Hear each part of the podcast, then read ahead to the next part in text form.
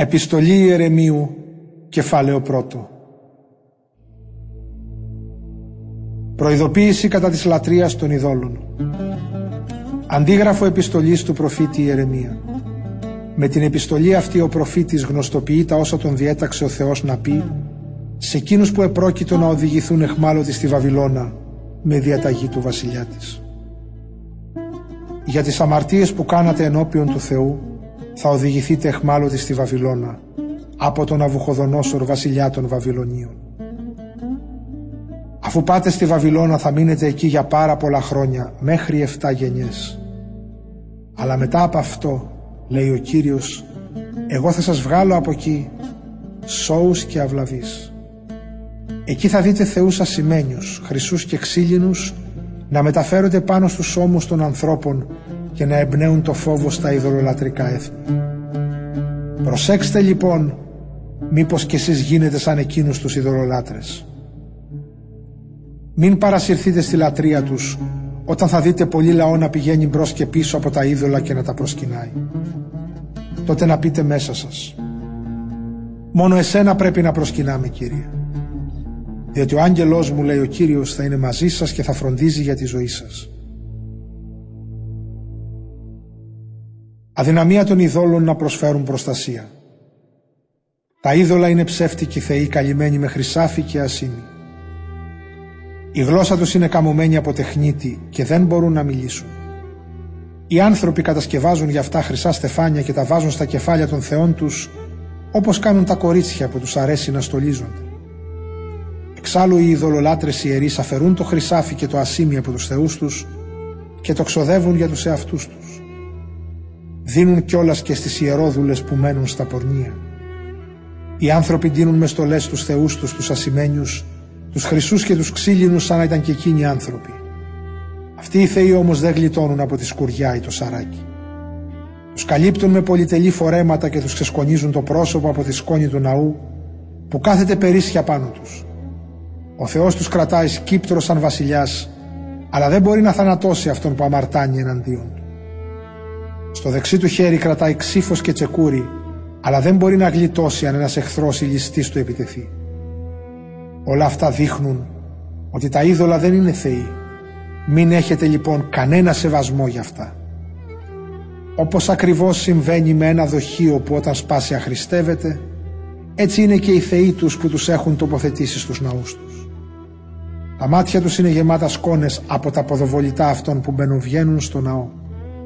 Και όπως ακριβώς φυλακίζουν κάποιον καταδικασμένο σε θάνατο επειδή έχει προσβάλει το βασιλιά, έτσι και οι ιερείς οχυρώνουν καλά τους ναούς τους με πόρτες, κλειδαριές και αμπάρες για να μην τους κλέψουν τίποτα οι ληστές. Οι ιερείς ανάβουν περισσότερα λιχνάρια για τους θεούς τους από ό,τι για τους εαυτούς τους. Παρόλα αυτά όμως, τα είδωλα κανέναν τους δεν μπορούν να δουν είναι οι ειδωλολατρικοί θεοί σαν τα δοκάρια του ναού. Το εσωτερικό τους και τα ρούχα τους που είναι ντυμένοι το τρώνε και τα γλύφουν σκουλίκια. Αυτοί όμως δεν καταλαβαίνουν τίποτα. Τα πρόσωπά τους είναι μαυρισμένα από τους καπνούς του ναού.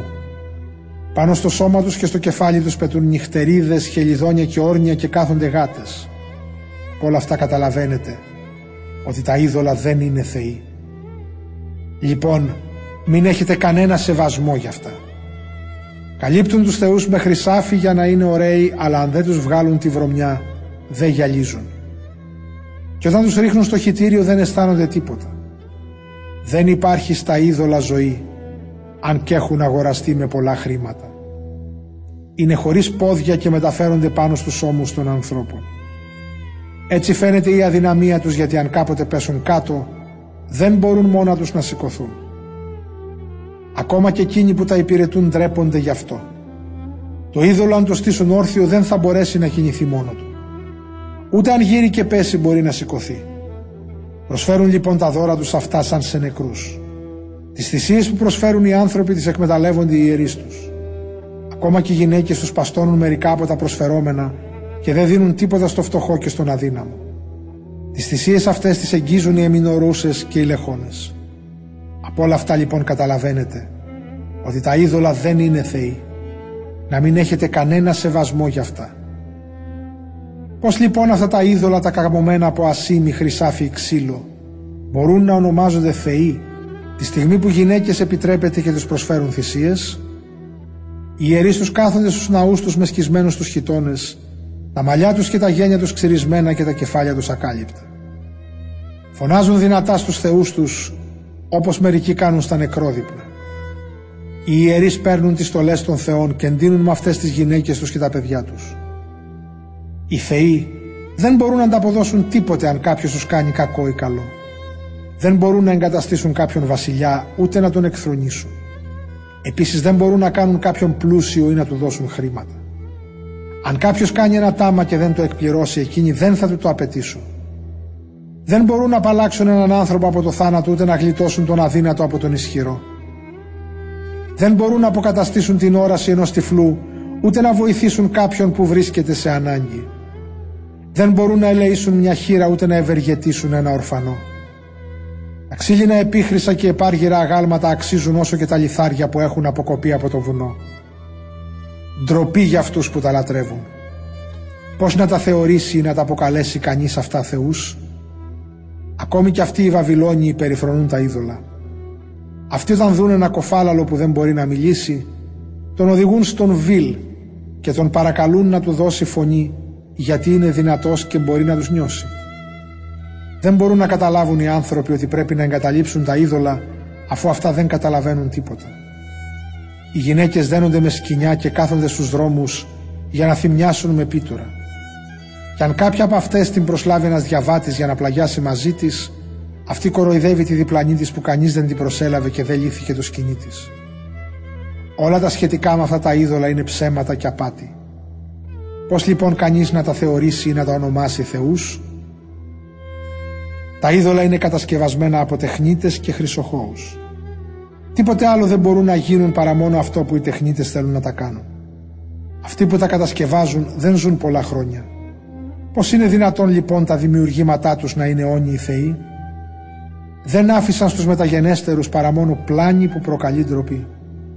Όταν ξεσπάσουν πόλεμοι και συμφορές, οι ιερείς συσκέπτονται μεταξύ τους πού να κρυφτούν μαζί με τα είδωλά τους.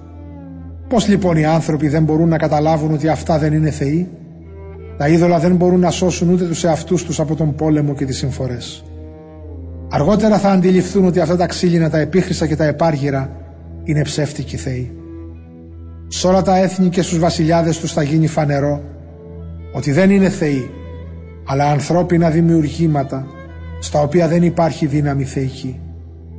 Ποιος λοιπόν μπορεί να τα θεωρήσει θεούς; Τα είδωλα δεν μπορούν να εγκαταστήσουν βασιλιά σε μια χώρα ούτε να δώσουν βροχή στους ανθρώπους. Δεν μπορούν να αποφασίσουν ούτε για τις δικές τους υποθέσεις και δεν μπορούν να αποδώσουν το δίκαιο σε έναν που αδικείται γιατί δεν έχουν τέτοια δύναμη. Είναι σαν τις κουρούνες που πετούν στον αέρα. Όταν ξεσπάσει φωτιά στον ναό των ξύλινων, των επίχρυσων και των επάργυρων αυτών θεών, οι ιερείς τους θα φύγουν για να σωθούν. Οι θεοί τους όμως θα γίνουν στάχτη μαζί με τους μεσαίους δοκούς του ναού. Δεν μπορούν να αντισταθούν στο βασιλιά και στους εχθρούς. Πώς λοιπόν να τους δεχτεί κανείς αυτούς και να τους θεωρήσει θεούς; Δεν μπορούν να γλιτώσουν από τους κλέφτες ή τους ληστές. Είναι ξύλινοι, επίχρηση και επάργυροι θεοί. Από αυτούς οι επιτίδιοι αφαιρούν το χρυσάφι, το ασίμι και τις στολές τους. Τα παίρνουν και φεύγουν αλλά τα είδωλα δεν μπορούν να βοηθήσουν ούτε τους εαυτούς τους. Επομένως, περισσότερο αξίζει ο βασιλιάς που πολεμάει με γενναιότητα ή ακόμη και ένα δοχείο στο σπίτι που είναι χρήσιμο στον ιδιοκτήτη του παρά η ψεύτικη θεή. Περισσότερο αξίζει μια πόρτα που προφυλάσσει τα πράγματα που βρίσκονται μέσα στο σπίτι ή μια ξύλινη στήλη στα ανάκτορα παρά η ψεύτικη θεή. Ο ήλιος, το φεγγάρι και τα άστρα δίνουν το φως τους και εκπληρώνουν την αποστολή τους με το να είναι χρήσιμα στον άνθρωπο. Επίσης και η αστραπή όταν λάμψει φαίνεται παντού. Το ίδιο και ο άνεμος πνέει παντού στη χώρα. Όταν ο Θεός διατάζει τα σύννεφα να σκεπάσουν τη γη, εκτελούν την εντολή Του. Και η φωτιά που στέλνεται από τον ουρανό για να καταστρέψει βουνά και δάση, εκτελεί και αυτή τη διαταγή που πήρε. Τα αγάλματα όμως δεν είναι όμοια με όλα αυτά ούτε στη μορφή ούτε στη δύναμη. Επομένως δεν πρέπει αυτά να τα θεωρεί κανείς ή να ονομάζει θεούς, γιατί δεν έχουν καμιά δύναμη ούτε μπορούν να τιμωρούν ή να ευεργετούν τους ανθρώπους. Αφού λοιπόν ξέρετε ότι τα είδωλα δεν είναι θεοί, μην έχετε κανένα σεβασμό σε αυτά. Τα είδωλα δεν μπορούν να καταραστούν ούτε να ευλογήσουν τους βασιλιάδες. Δεν μπορούν να παρουσιάσουν θαύματα στον ουρανό για να τα δουν τα έθνη, ούτε να λάμψουν σαν τον ήλιο ή να δώσουν το φως του φεγγαριού. Τα θηρία είναι ανώτερα από αυτά. Τα θηρία όταν κινδυνέψουν μπορούν να τρέξουν στο καταφύγιό τους και να προστατευτούν. Βλέπουμε λοιπόν ότι με κανέναν τρόπο δεν μπορούν τα είδωλα να είναι θεοί. Γι' αυτό μην έχετε κανένα σεβασμό για αυτά. Όπως ακριβώς το σκιάχτρο δεν προφυλάσσει από τίποτε ένα χωράφι με αγκούρια, το ίδιο δεν παρέχουν καμιά προστασία οι θεοί τους οι ξύλινοι, η επίχρηση και οι επάργυροι. Όλοι αυτοί οι θεοί μοιάζουν με θάμνο στον κήπο που πάνω του κάθονται τα πουλιά. Μοιάζουν ακόμη με ένα πτώμα πεταμένο στο σκοτάδι. Από τις στολές τους τις καμωμένες από πορφύρα και βίσου, που λιώνουν πάνω τους, αναγνωρίζονται ότι δεν είναι θεοί. Τελικά τα είδωλα θα καταστραφούν και όλοι στη χώρα θα γελούν με αυτά. Τελικά, καλύτερος είναι ο άνθρωπος που είναι πιστός στο Θεό και δεν λατρεύει τα είδωλα γιατί δεν πρόκειται ποτέ να ντροπιαστεί.